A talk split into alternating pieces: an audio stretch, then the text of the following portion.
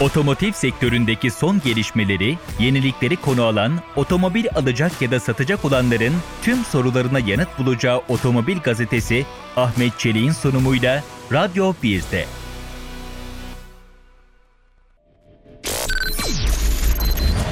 Radyo 1 Aynı frekanstayız. Radyo 1'den Otomobil Gazetesi programından herkese merhaba. Geçen hafta başladığımız e, radyoda otomotiv sohbetlerinin bu hafta ikincisindeyiz. 23 Ağustos bugün pazartesi günü. E, şimdi geçen hafta hafif bir giriş yapmıştık. Otomobillerin tutku olduğundan, otomobillerin aslında e, maddi kadar manevi değerinde olduğundan. Şimdi e, bu hafta otomobillerin sadece maddi tarafından bahsedeceğiz. Karşımda e, Otomobil Gazetesi ekibinden Kaan Kuruzumcu var. Kaan Kuruzumcu öğrenci. E, otomotiv mühendisliği okuyor. Öncelikle hoş geldin Kaan. Merhabalar. E, seninle Otomobil Gazetesi'nde YouTube tarafında beraber çalışıyoruz. Evet. Sen orada yeni otomobilleri tanıtıyorsun ama e, ikinci ele de çok hakimsin ve ikinci eli de küçük çaplı bir al sat yapıyorsun evet. diye bugün e, bu konuyu Z kuşağından birisiyle konuşmak istedim. o yüzden seninle konuşmak istedim. Teşekkür ederim. Dolayısıyla önce istersen e, eğitimini ve otomotiv geçmişini bir anlat. Ondan sonra da seninle ikinci el online pazar trend raporunu bir konuşalım. Ama ondan önce çok kısaca bize WhatsApp'tan ulaşmak isteyen e, dinleyicilerimiz varsa 0532 565 2102'den ulaşabilirler. Onun dışında Radyo 1 Com.tr'den de sorularını bize iletebilirler. Şimdi Kaan Koruyüzümcü senden başlayalım. Ee, çok gençsin, 20 yaşındasın ama bir otomobil geçmişin, otomotiv geçmişin bence biraz daha çok Var nitelikli denilir. gibi. Evet. evet, seni dinleyelim şimdi. Merhabalar. İsterseniz hafif geçmişimden bahsetmek gerekirse Otomobil gazetesinde şu an e, hem otomobilleri test ediyorum aynı zamanda gerektiğinde lansmanlara vesaire de haber yapıyorum. Şu an Loughborough Üniversitesi'nde otomotiv mühendisliği okuyorum. Orada Red Bull Racing Formula 1'de staj yapmaya başlayacağım yakın zamanda. Aynı zamanda ikinci el piyasasında çok derinden takip eden ve gerçekten ilgilenen birisiyim. Bugün biraz onun derine dalmak istiyoruz. Umarım sizi de eğlendirmiş oluruz. Şimdi öncelikle e, geçen haftadan itibaren otomobil deyince e, hemen ilk akla gelen şey tabii ÖTV tabii. matrahları. İstiyorsan oradan bir başlayalım ama orayı bence kısa keselim. Çünkü ÖTV matrağı geldi ama çip sorunu sebebiyle otomobil bulunamadığı için e, en çok e, rağbet olan segment yine bir, bir arabasız kaldı. Evet zaten ÖTV matrahlarından dolayı spesifik birkaç model gerçekten fiyat performans olarak diğer otomobillerden daha avantajlı oluyor. Ve çip sorunundan dolayı da o spesifik markanın o spesifik modeli getirmesi bizim ülkedeki talebi karşılayacak kadar neredeyse imkansız. O yüzden hep aylarca sıra bekleyen insanları duyuyoruz. Şimdi mesela bugün pazartesi olduğu için günlük gazetelerde e, hep pazartesi sayfaları çıkıyor. Ben bugün şöyle bir baktığımda e, bütün haberler hemen hemen e, matrah geldi ama hiçbir şey yaramadı. Çünkü o matrağın karşılığındaki araçların hiçbirisi yok. Zaten 3-4 ay sonrasına yazıyorlar. Dolayısıyla hani bir düzenleme yapıldı ama bu sefer de çip krizinden dolayı e, sıfır araç yok. Hmm. Dolayısıyla yine döndük dolaştık ikinci ele geldik. Maalesef. İkinci elde çok hareketli maalesef diyorsun ama e, şimdi rakamlara baktığın zaman sıfır araç bulamayan neredeyse sıfır araçtan daha fazla ikinci ele para ödüyor. Dünyada bir başka bir benzer bir örnek var mı bilmiyorum ama ikinci elin sıfırdan daha fazla olduğu bir ülkede yaşıyoruz şu anda. Evet gerçekten Birçok çok ender. markada modelde bunlar var aslında. Hı hı.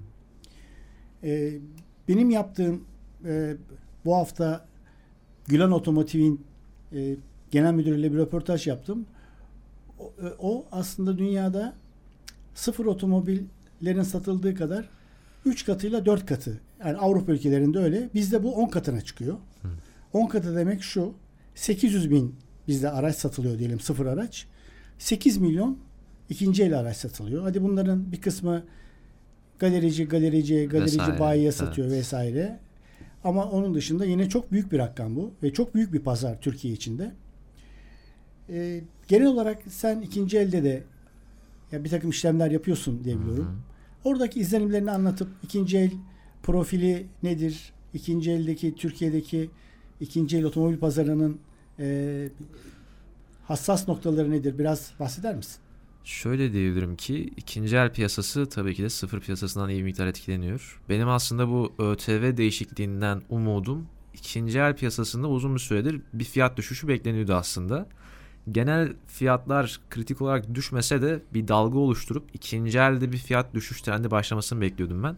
Maalesef en azından şu ana kadar öyle bir durum açığa çıkmadı ve hatta bu ÖTV düzenlemesinde bir değişiklik yapmadığını görünce insanlar daha da fazla ikinci ele yönelmeye başladılar. O yüzden şu an talep kesinlikle yüksek. Bunun iki yönü var ama e, sıfır otomobiller aynı zamanda galeriler tarafından da alınıyor. Şu an ikinci el piyasasının hatta muhtemelen en çok rağbette olan sektör odur. Ama bir de e, aslında hurdaya çıkması gereken otomobiller belki biliyorsunuzdur. Geçen sene 300 bin tane otomobil hurdaya çıkarıldı. Bu sene bu rakam 3000 liraya yakın. Böyle otomobiller piyasaya gelmeye başladı. O yüzden bir sorun yaşayacağız orada gerçekten. Ee, şimdi gelelim bizim e, ikinci elde online raporu düzenleniyor. Indikata diye bir araştırma şirketi var. O Indikata her ay bir rapor yayınlıyor. Bu global bir şirket. Ama Türkiye'de online pazarın hareketlerine göre e, çok detaylı bir rapor çıkartıyor. İşte elimizde bizim Temmuz sonuçları var. Temmuz sonuçlarına göre satış lideri 20.890 adetle Volkswagen %15'lik bir pazar payına sahip ikinci el online pazarda. Ki ikinci el online pazarı deyince de Türkiye'de biliyorsun sahibinden.com ve arabam.com Evet. en büyük iki şirket. Onun dışında belki binlerce ikinci el alan satan şirketler var ama e, pardon online web siteleri var ama en büyükleri bunlar. Bence pazarı da bunlar belirliyorlar zaten. Bunlarla ilgili zaman zaman şikayetler çıksa da yapılacak hiçbir şey yok. Evet. Sahibinden.com ve arabam.com. E, sen bu sitelere bakıyor musun? Tabii. Sahibinden de hatta sabah akşam oradayım diyebilirim. Zamanlarımın çoğu orada geçiyor. Peki nasıl değerlendiriyorsun? Ben mesela baktığım zaman çok az bakıyorum gerçi. Yani çok o kadar ilgimi çekmiyor benim. Ama bana sanki bir bu bunlar bir niyet kutusu. Hani aracını satmak isteyen neye niyet ediyorsa hani arabanın değerine bakmaksızın kaç para ihtiyacı varsa bir de e, e, bir fiyat koyuyor. Koyduğu fiyat da aslında diğer benzer ilanlara bakarak koyuyor onu. Ve böylece ortaya bence şişirme bir ve gerçek olmayan bir fiyatlandırma çıkıyor. Ama asıl fiyat bence kim o araca kaç para verdi? Noterden çıkması lazım diye düşünüyorum. Yani notere Tabii. ödenen paradan çıkması lazım. Sen nasıl değerlendiriyorsun? Şu an kesinlikle zaten bir yapay yükseltme mevcuttu. Özellikle premium otomobillerde çok spesifik opsiyonlardan dolayı insan aracının tek olduğunu düşünüp gerçekten daha yüksek bir premium fiyat isteme ihtiyacı görüyor nedense. Ama bunların hepsi notere gelince gerçekten yani %10 veya 15'lik indirime bile alabiliyorsunuz diyebilirim. O yüzden evet sahibinden ve arabam.com'daki rakamlar çok gerçekçi değil. Aslında bu da birazcık piyasanın gözüktüğünden biraz daha iyi olduğunu gösterirmiş gibi gözükebilir ama genel olarak bir yükseltme kesinlikle mevcut. Sadece insanların bundan sonra ne kadar düşeceğiyle alakalı o durum. O da zaten yani Türkiye ekonomisinde de onu kestirmek mümkün değil. Maalesef. Sen mesela Londra'da okuyorsun. Evet. Şimdi orada da ikinci el e, otomobil alım satımı çok yoğun bildiğim kadarıyla. Ama oradaki mesela fiyatlandırmalar, oradaki pazarlara bakıyor musun? Oradakilerle bir değerlendirme yapabilir misin? Tabii İngiltere diye konuşalım. İngiltere'den bahsedelim genel olarak. İngiltere'de ikinci el otomobil piyasası bizim ülkeden çok daha farklı gerçekten. Yani sıfır bir otomobil zaten bayiden çıktığı gibi değerinin yaklaşık %20'sini kaybediyor orada. O yüzden hani sahibi galeriden alıp öyle bir yüks aynı fiyata koyma gibi durum yok. Ve çoğu eski otomobiller gerçekten iyi bir miktar daha değer kaybediyor. Yani 500-200 pound'a yaklaşık 5000-2000 liraya gerçekten normal bir otomobil alabiliyorsunuz orada. Orada çünkü şöyle bir durum da var. Ee, muayene gerçekten önemli bir durum ve geçmesi zor. O yüzden eski otomobiller geçemeyince genelde insanlar çoğunlukla hurdaya çıkarıp yeni otomobile geçmeyi bile düşünüyorlar. Aynı zamanda orada finanse etmek de daha kolay. İkinci el piyasası da bu yüzden çok rağbet görüyor. Çünkü çok uygun fiyatlara gerçekten hani az çok aynı otomobil alabiliyorsunuz. Bizim ülkede sıfıra verdiğimiz parayla ikinci ele verdiğimiz para aslında az çok aynı hani. Çok az değer kaybediyor otomobiller. Bu da dünyada tektir diyebilirim neredeyse. Evet birçok konuda olduğu gibi Evet.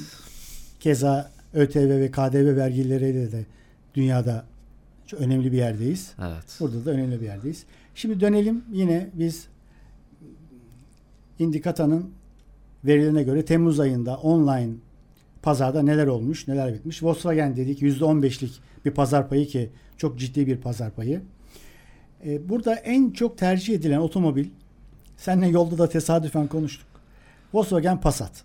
Volkswagen Passat'ın pazar payı %5. Yani en çok işlem gören, alınan, satılan Otomobil o.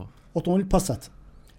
E, Şimdi buradan yola çıkarak tek tek bence böyle ilerleyelim. Sen mesela Volkswagen Passat'ı bu anlamda nasıl değerlendiriyorsun? İkinci eli. Tabii ki öncelikle sıfırı söylemek lazım. Şöyle.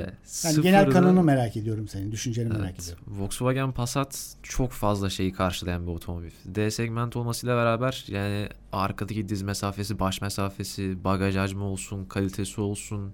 Volkswagen grubunun kullandığı çift kavrama şanzımanlar, DSG şanzımanlar gerçekten sınıfındaki diğer otomobillerinden de performans konusunda daha iyi olmasını sağlıyor. Passat hani hem bunları yaparken aynı zamanda piyasada gerçekten altın gibi hani aldığınız gibi satabileceğiniz bir otomobil olunca çok büyük bir değer kazanıyor.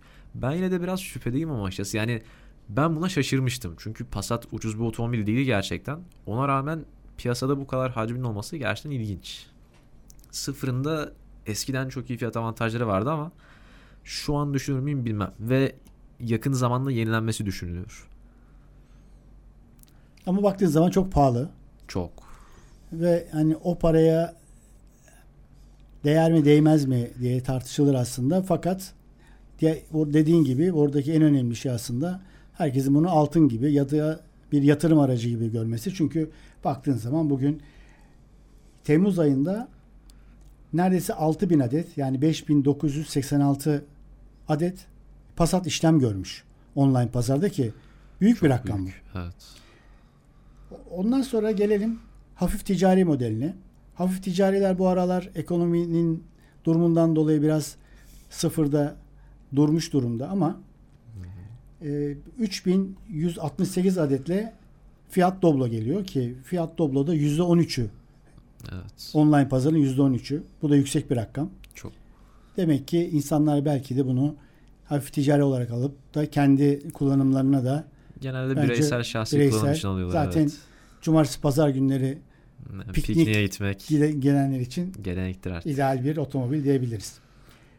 Ve gelelim segmente yani Temmuz ayında geçen ay en çok C segmentte 50 50.116 adet işlem görmüş ve %42 payla en çok tercih edilen segment C segmenti olmuş. Bu da zaten bizim Türk insanının karakteristik bir Tabii. özelliği. C Sedan olacak. Evet sedan olacak. Ve hani Bagajı geniş ailelerin de olabileceği Evet. en küçük segment muhtemelen aileleri de karşılayabilecek C segmenti oluyor. Ülkemizde de çok sevilir o yüzden. Yine Temmuz ayındaki bu işlemlere bakılınca ikinci el araçların ortalama fiyat artışı 2.7 oranında arttığı gözüküyor. Bu tabi ilanlardan kaynaklanıyor. Yani sene başından bu yana 4.6 puan bir yükselmiş. Bu da sene başından dediğimiz 7 aylık bir süreçte. Aslında baktığın zaman bunu nasıl değerlendiriyorsun? Sence az mı çok mu? Sanki bana daha çok gibi geldi ama Şöyle bu rakamlar muhtemelen dövizin oynamasından dolayı ortaya çıkan bir rakam. Çünkü döviz gerçekten bir ara iyi bir miktar yükselmişti ve bunu gören insanlar sıfır fiyatları yükselince tabii de yükselttiler. Yalnız sonra döviz düşünce herhangi bir düşüş yaşanmadı. Gerçekten bizde gelenek oluyor o durum. Hani bizde fiyat yükselir ama gerçekten inmiyor. Tahmin ediyorum bu da ondan kaynaklı yapay bir düşüştü. O yüzden muhtemelen bu durum böyle. Ee, şimdi bu indikatanın raporlarına göre benim ilgincime gelen ikinci eldeki araçların satışı söz konusu. E, şimdi buradaki rapora göre Temmuz ayında online ilan adedi 281.137 281 bin dedin yani 300 bine yakın bir ilan verilmiş. Ve bunlardan 145 bini küsuratlarını söylemiyorum ki çok da fazla hı hı. rakama boğulmayalım. Sonuçta radyo 145 bin adet satılmış. Çok büyük bir rakam. Neredeyse %50'si satılmış bunların. Ee, sen bu değişime baktığın zaman nasıl değerlendiriyorsun? Gerçekten büyük rakam. En büyük merakım da tok satıcılar acaba bu rakamların ne kadarını karşılıyor? Çünkü gerçekten sadece satılır mı diye görmek isteyip ilana koyan bir sürü insan var. Buna rağmen satışların bu kadar yüksek olması gerçekten ilginç ama. Bu ayın sonunda da görelim. Bu, bu oyun rakamları ben asıl çok merak ediyorum. Çünkü ÖTV değişikliği tabii bu ayda yansıyor. Onunla beraber bir düşüş bekliyorum ama. Ama sanki bana da bir şey olmayacak gibi geliyor. Çünkü insanlar gittiler bayilere. Şey ÖTV'nin açıklandığı gün. Araç bulamadılar. Döndüler çünkü çok da ötelenmiş bir talep var. Çok. Ee, 3-4 ay sonrasına ki Eylül, Ekim'e ne olacağı belli değil. Bence çok fazla etkileyecek gibi gözükmüyor. Hı hı. Yani 2021 Temmuz ayında ikinci el online binek ve ticari pazarında e, bu ilanlara baktığın zaman geçen aya oranla %5 oranında bir düşüş varmış. Yani Temmuz ayında o ilanlar biraz düşmüş. Ama ilana çıkan araçların da %51'i satılmış. 7 aylık dönemde 2 milyonluk bir tekil ilan yayınlanmış. Ve bu ilanların da %44'ü satılmış. Ki Çok mesela Temmuz ayı işte e, biraz da yasakların bittiği, artık insanların kendi tabii. araçlarıyla tatile gittiği e, bir Yaz süreçten. Tabii Ama rakamlar etkileyici yani 2 milyon e, araç ilan vermiş. Bunun yüzde 44'ü neredeyse yüzde 50'si ne yakın bir şey satılmış. Tabi burada çok ince bir yani raporda ince bir şey var. Diyor ki ilandan tamamen kaldırılan araçlar satılmış kabul ediliyor diyor. Dolayısıyla e, orada kaldırıp kaldırmadığına bakacağız.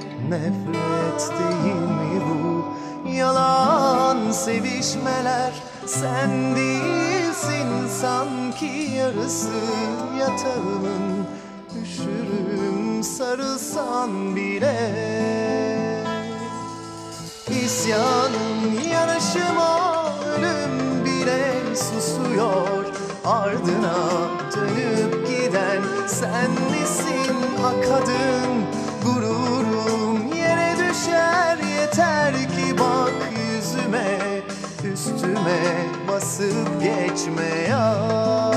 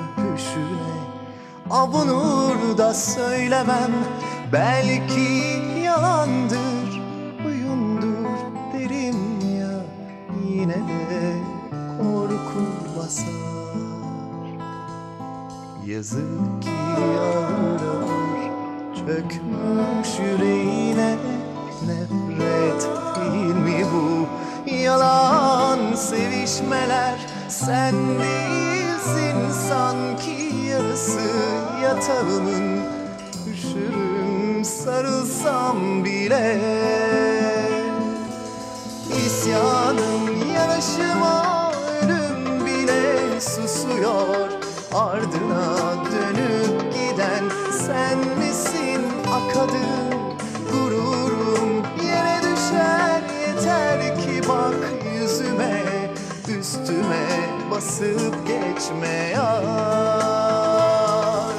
İsyanım yanaşıma ölüm bile susuyor. Ardına dönüp giden sen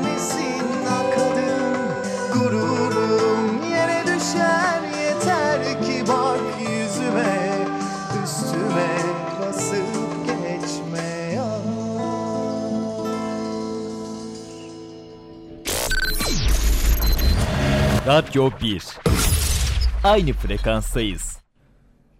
Radyo 1'den Otomobil Gazetesi'nden tekrar merhaba. Ee, online ikinci el pazarını değerlendiriyoruz. Ekibimizden Kaan Kuruzumcu ile beraber. Kaldığımız yerden devam edelim ama ondan önce yine WhatsApp hattımızın numarasını tekrar edeyim. 0532 565 2102'den bize ulaşabilirsiniz. Şimdi biraz önce e, ikinci el online pazarda hangi segmentlerde hangi araçlar satılıyor diye genel bir e, indikatanın raporunu dan yola çıkarak bir açıklama yapmıştık. Şimdi e, markaların satış hızından söz edelim istiyorum. Buradaki bir rapor da bence çok değerli. E, online pazarda sence en hızlı satılan otomobil hangisi? Tahmin etmem gerekse ya Fiat Egea, Fiat grubu derim ya da Volkswagen. Aynen. Fiat, Egea. Ee, genel Türkiye ortalaması 41 günde satılıyormuş araçlar online pazarda. Ama Fiat herhalde büyük bir ihtimalle de o Fiat diye geçiyor ama Egea'dır o. Büyük bir ihtimal ya da Doblo da olabilir.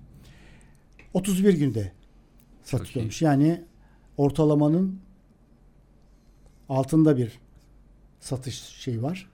Sonra 32 ile Renault geliyor. Sonra 36 ile 36 günle daha doğrusu Hyundai. Yine 36 günde Peugeot ki Peugeot da çok görüyorum. Şu aralar çok talepte gerçekten. 3008, 2008 Evet. peynir ekmek gibi. Gerçekten. Satılıyor mu bilmiyorum ama peynir ekmek gibi var yani. Toyota 38 günde satılıyor. O da büyük, büyük bir ihtimalle Corolla'dır. Corolla'dır evet. Opel de 38 gün. Volkswagen 42 günde satılıyor. Ki ki Volkswagen burada biliyorsun biraz önce söyledik. Yani en çok işlem gören Evet. bir marka. BMW 53 günde, Mercedes 58 günde satılıyor. Mercedes alıcısı biraz daha Evet. Biraz ince daha eleyip sık dokuyor sanıyorum. Aynen. Şimdi burada demin de söylediğim gibi normal ortalama Türkiye'de 41 günde satılıyormuş bir araç ilana koyduktan sonra. Bunu baktığın zaman aslında ancak yani insanların bakması bir de bizde olmazsa olmaz bir pazarlık süreci var Tabii. biliyorsun.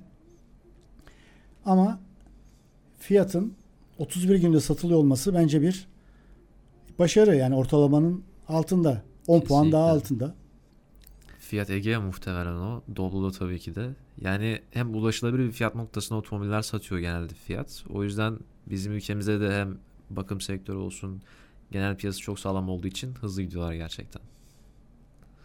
Ee, geçenlerde bir otomobil e, sektöründeki CEO ile konuşurken dedi ki ikinci el aslında e, otomobil satışı internetten başlıyor ama hiçbir zaman internetten satılmıyor. bayilerde satılıyor demişti. Bana bu ilginç gelmişti. Yani şimdi buradaki rakamlar gerçi ikinci el ama ikinci elde olsa bence yine insanlar burada fiyat araştırıp yine çarşı pazar dolaşıp e, bir çözüm yolu arıyorlar diye düşünüyorum. Sen ne diyorsun? Sen mesela araç alacağın zaman ne yapıyorsun ki sen de çok sık araba Tabii. alıp satıyorsun diye biliyorum. Ee, benim de yaklaşık son 3-4 yılda 4 araba 5 araba kendi şahsım için aldığım oldu. O yüzden evet bakıyorum genelde. Bence o biraz e, Nereden yaş online sitelerden değişiyor. bakıyorsun önce fikir Tabii. edinmek için. Sahibinden kesinlikle ilk gittiğim yer. Hani arabam.com'dan da çok. Çünkü genelde hani ben birazcık daha sportif otomobiller bakıyorum. Özellikle onların ilana koyulduğu yer sahibinden. Hem arkadaşlarıma da sorduruyorum tabii ki de. Bence o biraz yaş grubuyla da alakalı. Hani benim nesil daha dijital yetiştiği için zaten genel olarak internetten bakıp detaylarını bir ekspertizle görüp ondan sonra kabulleniyoruz alacağımız şeyi ama bazı insanlar tabii arabayı bir görmek istiyor canlı kanlı. Öyle büyük bir piyasa da var gerçekten. Bence o yarı yarıya derim. O yüzden evet bir kesinlikle yüz yüze görüp tanışmak zaten pazarlığı da çoğu zaman orada yapıyoruz. O yüzden de gidip görmek gerekiyor. Oradan bir satış düşünüyorum ama yarı yarıya derim. Evet. Şimdi e, raporda ikinci el online pazarında tercih edilen ilk 10 markanın satış adetleriyle vermişler. Indikata'nın raporlarından konuşuyoruz. Burada 20.890 adetle Volkswagen ardından 19.000 adetle yine küsuratları söylemiyorum Renault sonra 13.000 adetle de Ford geliyor. Bu 2021 Temmuz'daki satılan araçların markaları. Fiyat burada 13 binle 4. sırada. Sonra Opel. Zaten 13 binlerden sonra artık tekli hanelere düşüyor. Opel, BMW, Mercedes, Hyundai, Peugeot, Audi ve diğer denmiş. Orada da 33 binlik bir şey var. Orada da diğer markalar var ama Audi'nin mesela en düşük diye gözüküyor şu anda. 5700 adet. Bu arada şunu belirtmek isterim. Premium markalar da ülkemizde özellikle ne kadar daha pahalı olduklarını düşünürsek gerçekten çok iyi satış rakamları karşılıyor bence. Bizim ülkemizde biraz premium otomobiller statü sembolü olduğu için gerçekten satılıyorlar hala. Vergilenmelerine rağmen. O beni şaşırtıyor biraz. Evet evet. Sonra e, gelelim en çok tercih edilen ilk 10 binek araç modeline. Sence burada birinci Volkswagen Tabii. Passat. İkinci Renault Clio. Ya bu bu sıralamanın şöyle bir önemi var. Eğer bu araçları alacak ve satacaksanız aslında bu bu sıralamayı bilmeniz lazım. Çünkü bu tercih edilen sıralamaya göre de bence fiyatlar da ona göre iniyor veya çıkıyor diye düşünüyorum. Şimdi birinci Volkswagen Passat dedik. Renault Clio ikinci. Renault Megane bugün birlikte geldiğimiz Evet. araç. Üçüncü sırada. 4 Ford Focus. 5 Opel Astra. Hyundai Fluence geliyor gene. Ee, pardon Renault Fluence geliyor. Onun altında Toyota Corolla, Fiat Egea, Volkswagen Golf ve BMW 3 serisi geliyor. Bu bunlar ikinci el online pazarda en çok tercih edilen ilk 10 otomobil. Baktığın zaman seni şaşırtan bir şey var mı? Mesela BMW 3 serisi en son Evet. 10. sırada. Şöyle 3 serisi zamanında gerçekten peynir ekmek gibi satı tabirinin son noktasıdır. F, o, muhtemelen F30 kasadan bahsediyorlar. Yani son model değil bir önceki kasası. O da aslında fiyat noktası olarak diğer otomobillerden çok farklıydı ama premium bir otomobil olmasına rağmen bu kadar piyasa hacminin olması gerçekten ilginç. Ve aynı zamanda bence en garibi Volkswagen Passat. Çünkü dediğimiz gibi ucuz bir otomobil değil kendisi ama yine de en çok satılan otomobillerden birisi gerçekten. Evet 6000 adet satılmış. Yani e, %5'i Evet. oranı ki %5 oranına yaklaşan yok. Ondan sonrası hep %10, e, %4 civarlarında. Yani Volkswagen Passat hakikaten Cumhuriyet altını gibi Gerçekten. bir işlem görüyor. Tabii Renault burada hem Clio ile Megane'la, Fluence'la bir, bir çıt daha ön planda. Fiyat bu anlamda sadece Egea Ege. ile şey ama bütün bu 10 kişilik e, 10 markalık sıralamanın içine mesela BMW 3 serisi girmesi de aslında bir İlginç. önemli bir Evet, evet. bence anekdot oluşturuyor. Çünkü demek ki bunun bir alıcısı da var, satıcısı da var. Kesinlikle. Mesela e, Ocak Temmuz'a baktığımız zaman toplam hani 7 aya baktığımız zaman da Volkswagen Passat yine 38 bin adetli. Arkasından Clio geliyor. Sonra Megane Focus. Burada mesela BMW serisi yok. Hı hı. BMW'den hiçbir şey yok. Burada en sonda Volkswagen Polo ve Golf var. Mesela Golf'ü de seninle konuştuk. Golf de çok Çok talepte e, hem önemli bir araba ama Türkiye için de Hı hı. e, bir fanı olan Evet. ve insanların sürekli aynı arabayı yani yenilense de değilse de makyaj olsa hep aynı arabayı hep aynı modeli almak istediği bir araç. Hı Bu hı. aslında çok değişik enteresan bir duygu. Volkswagen Golf'ün müptelası çok gerçekten. VAG grubunun da zaten bizim ülkemizde talebi gerçekten çok. Yani yeni kasası bile aslında gerçekten yüksek fiyatlardan çıktı ama satışı satışı devam ediyor. Rakamları gerçekten iyi bir durumda şu an. Ama tabii ki de Golf'ün zaten Avrupa'da karşılığı da her şeyi yapabilen en düşük seviye otomobil diye geçiyor. Ama yani bütün kenarları karşılayan, bütün sektörlerin ihtiyacını görebilen bir otomobil. Bizim ülkemizde de muhtemelen böyle seviliyordur. Passat'ın küçük kardeşi. Aynen. Ve mesela Jetta vardı. Jetta olsa aslında şu anda yine bence Passat kadar bir işlem görebilir belki. Yani Passat'ın en büyük rakibi olabilir e, ikinci el pazarında diye düşünüyorum ama e, o işte bir takım sebeplerden dolayı artık Evet. yok. Gelmiyor ülkeye ama Sedan bir Volkswagen her zaman talepte olur. İşte biraz e, üretildiği ülkeden de dolayı çünkü Golf'ten farklı bir merkez üretiliyorlar. Hatta eskiden Brezilya'daydı. evet Aslında şunu belirtmek isterim bu arada. Yurt dışında Passat'ın üretimi bitirildi. Yani bir daha Passat üretime girmeyecek. Ama bizim ülkemizde sırf bizim ülkemiz için üretilmeye devam ediliyor hala. Bu da gerçekten ilginç bana sorarsanız. Jetta'nın orada üretime devam ediyor mesela. Evet ama zaten yani şu raporları e, her ay onlar da değerlendiriyorlardır.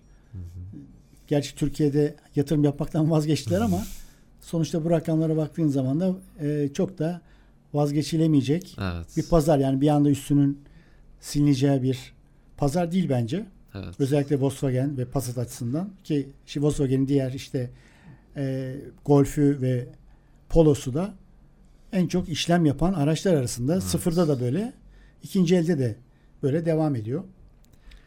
Şimdi Yani biraz önce Görelim. hafiften geçtiğimiz segmenti konuşalım istiyorum. Şimdi bu rapora göre 2021 Ocak-Temmuz dönemi içerisinde tam 50 bin araç satılmış C segmentinde. Bu da segmentin %42'sini oluşturuyor. Yani satılan ikinci el pazarının. Tam bir sedan ülkesiyiz aslında. Evet. Ama diyeceğim burada senin görüşünü almadan önce artık o sedanlık sıfırda SUV'ye döndü. Ama bu o parantezi sen SUV'yi daha sonra konuşuruz belki ama sen ne diyorsun? C segmenti ülkesi olmamıza ve bu rakamlara. Çünkü Şöyle. aşırı bir fark var arada yani inanılmaz bir fark var. Kesinlikle. Bence ÖTV baremi birazcık daha C segmentine nazik davransaydı yakın zamanda da bu rakamlar daha da fazla olurdu. Çünkü C segmenti aslında Volkswagen Golf'le de tanımlandırabiliriz. Bir ailenin e, isteklerini karşılayabilecek en küçük segment diyebiliriz. Ve gerçekten çok fazla iş görüyorlar. O yüzden yani satılmasına şaşırmadım. Ama şu an ÖTV bareminde maalesef yani ya B segmentini %50 ÖTV baremine alıyorsunuz ya da bir yüksek segmente geçiyorsunuz. O zaman da D segmenti daha mantıklı oluyor. Veya tabii ki de SUV'ler. Onu da bir yere geçeriz gerçekten. SUV trendi de yükselmeye devam ediyor. O yüzden C segmentine sıfırda çok bir yer kalmadı aslında ülkemizde ama ikinci el piyasasında hala fiyat avantajı olarak gerçekten çok iyi. Bence de mantıklı o yüzden. Evet. Aslında burada SUV'yi konuşmamız lazım ama bence SUV başlı başına bir neredeyse Tabii. yani bir programı baştan sona bir- doldurabilecek Kesinlikle. nitelikte. Çünkü çok fazla bir SUV var ve artık hani sedanı şu an yakaladı ve bence geçti, gibi Geçti, bir durum var evet. ortada. Şimdi gelelim aynı yani geçen ay ikinci el online pazarda motor tipine göre satışlar. Şimdi motor tipi deyince dizel, benzin, hibrit, otogazlı ve elektrikli. Sence en çok hangi araç işlem görmüştür? Şöyle bir iki yıl öncesi olsa kesin dizel derim. Şu an biraz benzine kayıyorum ama yine de emin değilim. O ikisi arasındayım. Evet. Yüzde 65 ile dizel. En çok işlem gören motor tipi. Arkasından yüzde 32 ile benzinli. Yüzde 1 ile otogazlı, LPG'li yani. Yüzde 0.75 ile hibrit ve yüzde 0.19'da da elektrikli araçlar motor tipine göre ikinci el online pazarda işlem görmüş. Ama çok şaşırmamak lazım ona çünkü Türkiye'de özellikle Anadolu'da, İç Anadolu'da dizel halen daha bence revaçta. Evet. Ee, şimdi kısa bir ara veriyoruz. Ondan sonra tekrar otomotiv gündemimize devam ederim.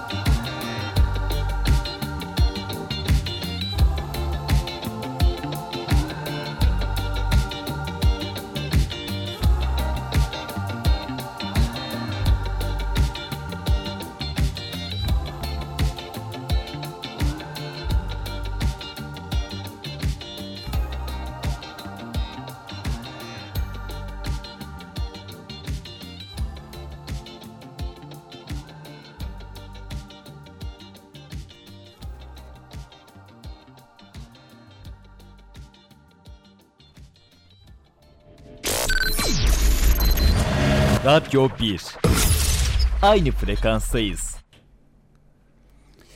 Radyo 1'den Otomobil Gazetesi'nden tekrar merhaba. Son bölüme geldik. Ekibimizden Kaan Kurucu'yla ile beraber ikinci el online pazarını, trendleri, en çok hangi araçlar alınmış, hangi araçlar satılmış şi konuşuyoruz. Şimdi en son konuşmamızda motor seçeneklerine göre dizel demiştik. Dizelin de hakikaten yaban atılmayacak bir yüzdesi var. Yani 94 bin araç satılmış. Bu da yüzde 65 civarında bir rakama denk geliyor. Pazarın Çok büyük yarısından fazlası halen daha dizel. Aslında baktığınız zaman sıfırda dizel yok artık. Evet. Yani benzinliğe döndü. Hibrite döndük. Çok küçük bir payda elektrikliye döndük. Hibriti, elektrikliyi sonra konuşuruz ama dizelin böyle olmasının sebebi ilk reklam arasından önce de söylediğim gibi aslında Anadolu pazarı bence. Yani İstanbul'da da bence o kadar e, bir rağbet görmüyordur diye düşünüyorum. Sen ne diyorsun? Şöyle ki eskiden dizel benzinden de daha ucuzdu. O zaman gerçekten mantıklı geliyordu insanlara ve hala aynı zamanda dizel motorun getirdiği tork hissiyatını seven insanlar var. Şu an evet hem emisyon standartlarından dolayı hem de yakıt tüketimi olarak çok büyük bir avantaj sağlamamasından dolayı sıfır markette benzinliğe geçsek de hala dizelin büyük bir önemi var ülkemizde. Aynı zamanda insanlar tanıyor da seviyor da. O yüzden dizelin ben biraz daha devam etmesini bekliyorum böyle. Ama birazcık daha hibrit otomobiller ve elektrifikasyon ülkemize gelmeye başlayınca muhtemelen o tarafa doğru kayarız gibi hissediyorum. Orada zaten dizelde baştan beri bir aslında Türkiye'de yanlış bir algı var. Eğer yılda 50-60 binin üzerinde kilometre yapmıyorsanız Hı hı. bence dizel almanın hiçbir anlamı yok. Çünkü Tabii dizel alırken çok daha pahalı alınıyordu bu işler. Evet. Mesela dizel otomatik acayip pahalı bir araçtı. Ben mesela işimden dolayı hani çok danışan oluyor. Onu mu alayım, bunu mu alayım diye. Ben hani dizel almayın dediğim zaman herkes şaşırıyordu bana. Yani niye dizel almayalım işte gayet ekonomik diye. Ama İstanbul'da işte Kadıköy'den Beşiktaş'a git gel hafta sonu da hani bir şile yaptığın zaman aslında bu bence de karlı bir alışveriş olmuyor diye düşünüyorum. Yok kesinlikle dediğiniz mantıklı ve bence dizel otomatik alan insanların da hala eskiden kalma bir algısı var. Gerçekten daha büyük bir fark varmış gibi ama evet çok yüksek kilometreler yapılmıyorsa dizelin çok büyük bir anlamı yok aslında. Ve sofistikelik olarak da benzinli motorlar aslında sürüş konforuna daha fazla şey ekliyor. Ama tabii ki de bir alışkanlık da var gibi hissediyorum buraya. O yavaş yavaş kırıldıkça tahmin Evet. ediyorum bu rakamlar da değişir. Yani bin adet mesela ikinci elde geçen ay Temmuz ayında bin adet hibrit satışı olmuş. 271 adet de elektrikli otomobil satışı olmuş. Bu değişik yani. Baktığın zaman aslında mesela hibrit çok daha şu anda alınabilecek bir otomobil. Yani motor şey açısından söylüyorum. Ee, ki gelinen teşviklerle de aslında rakamsal olarak da e, dizelin falan altına düştü şu anda. Ama daha epey bir yolumuz var diye düşünüyorum hibrit ve elektrikliler konusunda ki bunlar da aslında başlı başına bir program konusu. Kesinlikle. Ama e, mesela LPG'li otomobil kadar geçen ay hibrit otomobil satılıyor olması bence ilginç. Bir Çünkü- adım, bir adım atılmış orada. Evet. Ki mesela ben de bir dönem test amaçlı uzun bir süre LPG'li araç kullandık. Bence o da çok mesela akılcı bir şey. Yani İstanbul'daysanız ya da şehir içindeyseniz çok uzun yollara gidip gelmiyorsanız e, ki oraya gitseniz bile çok ekonomik bence. Sadece insanlar bir iki olumsuz olaydan etkilenerek Tabii. Böyle Ama- bir e, şeye rağbet etmiyorlar ama bence Mantıklı. Türkiye'de LPG'li otomobil çok mantıklı. Sen hiç kullandın ya da sen ne düşünüyorsun? Ee, şimdi fabrikasyon LPG'li Honda Civic kullanma şansım olmuştu. Ben şahsen çok memnun kalmıştım ondan. Yakıt tüketimi de gerçekten iyiydi ve hani hani sonradan ekleme sistemlerde aynı zamanda özellikle otomobile sıfırken yaptırmıyorsanız belirli mekanik sorunlar e, çıkabilir ama hani bu kesinlikle verilebilecek bir ihtimal değil. O yüzden normal LPG sistemini değerlendirecek olursak sıfırdan takıldığında bence çok mantıklı. Evet. Şimdi gelelim Indicata'nın yaptığı ikinci el online pazarındaki trend raporunun son hanesine. O da satılan araçların yaş kırılımı. Ki bence bu çok önemli. Yaş kırılımı çünkü biz sıfıra niyet ediyoruz. Alamayınca çok daha böyle 1-2 yaşında araç alamıyoruz. Bunu rakamlarla söyleyeceğim şimdi. En büyük yüzde 5 yaşla yüzde 44 oranında 5 yaş alıyoruz. Yani sıfır almaya gidiyoruz alamıyoruz ya. Döndüğümüz zaman 2 yaşında bir araç alamıyoruz. 5 yaşında bir araç alıyoruz. 4 yaşında bir araç alıyoruz ki bunlar da yüzde 12 çok da rakama bölmek istemiyorum ama mesela 17 bin 14 bin adet biz 4 yaş ve 5 yaş şimdi araçları almışız. Onun dışında yüzde 9'la 17 yaş. Evet 17 yaş yüzde 24'ünü oluşturuyor. 11 yaşla 17 yaş arası. Yani ikinci elde de aslında yaşlı otomobiller al- almışız. Bu da aslında çok büyük bir sıkıntı oluşturuyor. Çünkü yaşlı araba demek daha fazla masrafın çıkması demek. Daha fazla sorun demek. Senin bu konudaki görüşün ne? Şöyle ki muhtemelen en mantıklı yaş aralığı evet dendiği gibi 5-6 yaş arası. Çünkü şu an kullanılan otomobiller 2012'de otomotiv sektörü aslında bir jenerasyon atladı. Şu an kullanılan platformlar, mühendislikler genel olarak 2012'den kalma sistemlerin üzerine eklenmiş durumlar. O yüzden 2012 sonrası arabaları makul bir fiyat düşüşünde yakalayıp ama aynı zamanda çok yüksek kilometre olmamasını isteyince genelde şu an 5-6 yaş noktasına düşüyoruz. O da muhtemelen oradaki fazlalığı açıklar bu. Ama onun altına indiğimizde ise genelde fiyat avantajı kazanmak için oluyor. Yalnız özellikle premium otomobiller olunca tabii bakımları birazcık daha zor oluyor. Oradaki avantaj biraz negatife dönebiliyor. Çünkü o otomobiller artık gerçekten eskimeye başladı ve yani yaşlılar bu sadece yaşla alakalı değil ama çok daha fazla kilometre yaptığını gösteriyor bu otomobilin. Bana sorarsanız gittikçe eski otomobilleri birazcık daha hurdaya çıkarmamız lazım artık. Zaten yakında bahsedeceğiz ondan. O durumun ne tür artıları eksileri var diye. Benim genel yorumum bu ama. Evet şimdi o rapora dayanarak şunu söyleyebilirim. İki, e, 2021 Temmuz ayında ikinci el online binek ve hafif ticari pazarında %12 pay ile en çok 4 yaş araçların satışı gerçekleşmiş. Geçen ay ile kıyaslandığında yani Haziran ayı ile kıyaslandığında Temmuz ayında 2001 model yılı araçlarında %27'lik 2019 model yılı araçlarında da %16 oranında bir artış yaşanmış. Ama baktığınız zaman da gerçekten yaşlı bir otomobillere doğru seyrelmişiz. Bunda da tabii en büyük etken aslında Fiyat. fiyat. Evet. İşin orada fiyat olunca iş dönüyor dolaşıyor. Benim e, bu hafta Yeni Birlik gazetesinde bugün çıkan bir haberim var.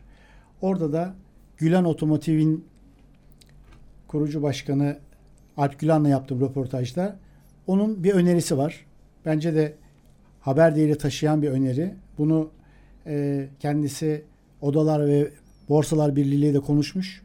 Şöyle diyor ki Alp Gülen, hurda araçlarda herkesin sektörden beklentisi her seferinde bir hurda düzenlemesi değil, 15-16 yaşın üzerinde her yaşın otomatikman trafikten çekilirken belli bir ÖTV avantajının sağlanması diyor. Dolayısıyla diyor ki yani 15-16 yaşında bir araca sahip olan birisi bu aracını e, çıkarsın şey hurdaya ama diğerleri gibi sıfır araç alırken de o onda ÖTV'de bir indirim yapasın. Dolayısıyla bana çok mantıklı geliyor bu. Bundan önce çok kısa bir söz edeyim çünkü kapatıyoruz artık. Bitiriyoruz programı. 40 bin araç ağır hasar diye geçtiğimiz yıllarda rapor yapılmış. E, perte ayrılmış. Fakat bunlardan sadece bin tanesi gitmiş geri dönüşüme. Dolayısıyla diğerleri şu anda Yollarda ben de evet bir canlı bomba gibi Evet. Şu anda yollarda dolaşıp işte trafik kazalarına vesaire baktığımız zaman da bütün bunların sebebi bunları oluşturuyor. Şimdi bugün Otomobil Gazetesi'nin sonuna geldik. Öncelikle sana teşekkür ediyorum. Ne demek teşekkür ederim. değerli katkılarından dolayı. Otomobil gazetesi eğer programını burada dinleyemeyenler için kısa bir bilgi vereceğim. Otomobilgazetesi.com'daki bizim 20 yıllık otomobil sitemizde podcastlerde dinleyebilirsiniz. Oraya yüklüyoruz programı. Önümüzdeki haftaya pazartesi günü saat 14'te yeni bir otomobil programıyla Otomobil Gazetesi buluşmak üzere. Hoşçakalın. Otomotiv sektöründeki son gelişmeleri, yenilikleri konu alan, otomobil alacak ya da satacak olanların tüm sorularına yanıt bulacağı Otomobil Gazetesi Ahmet Çelik'in sunumuyla Radyo 1'de.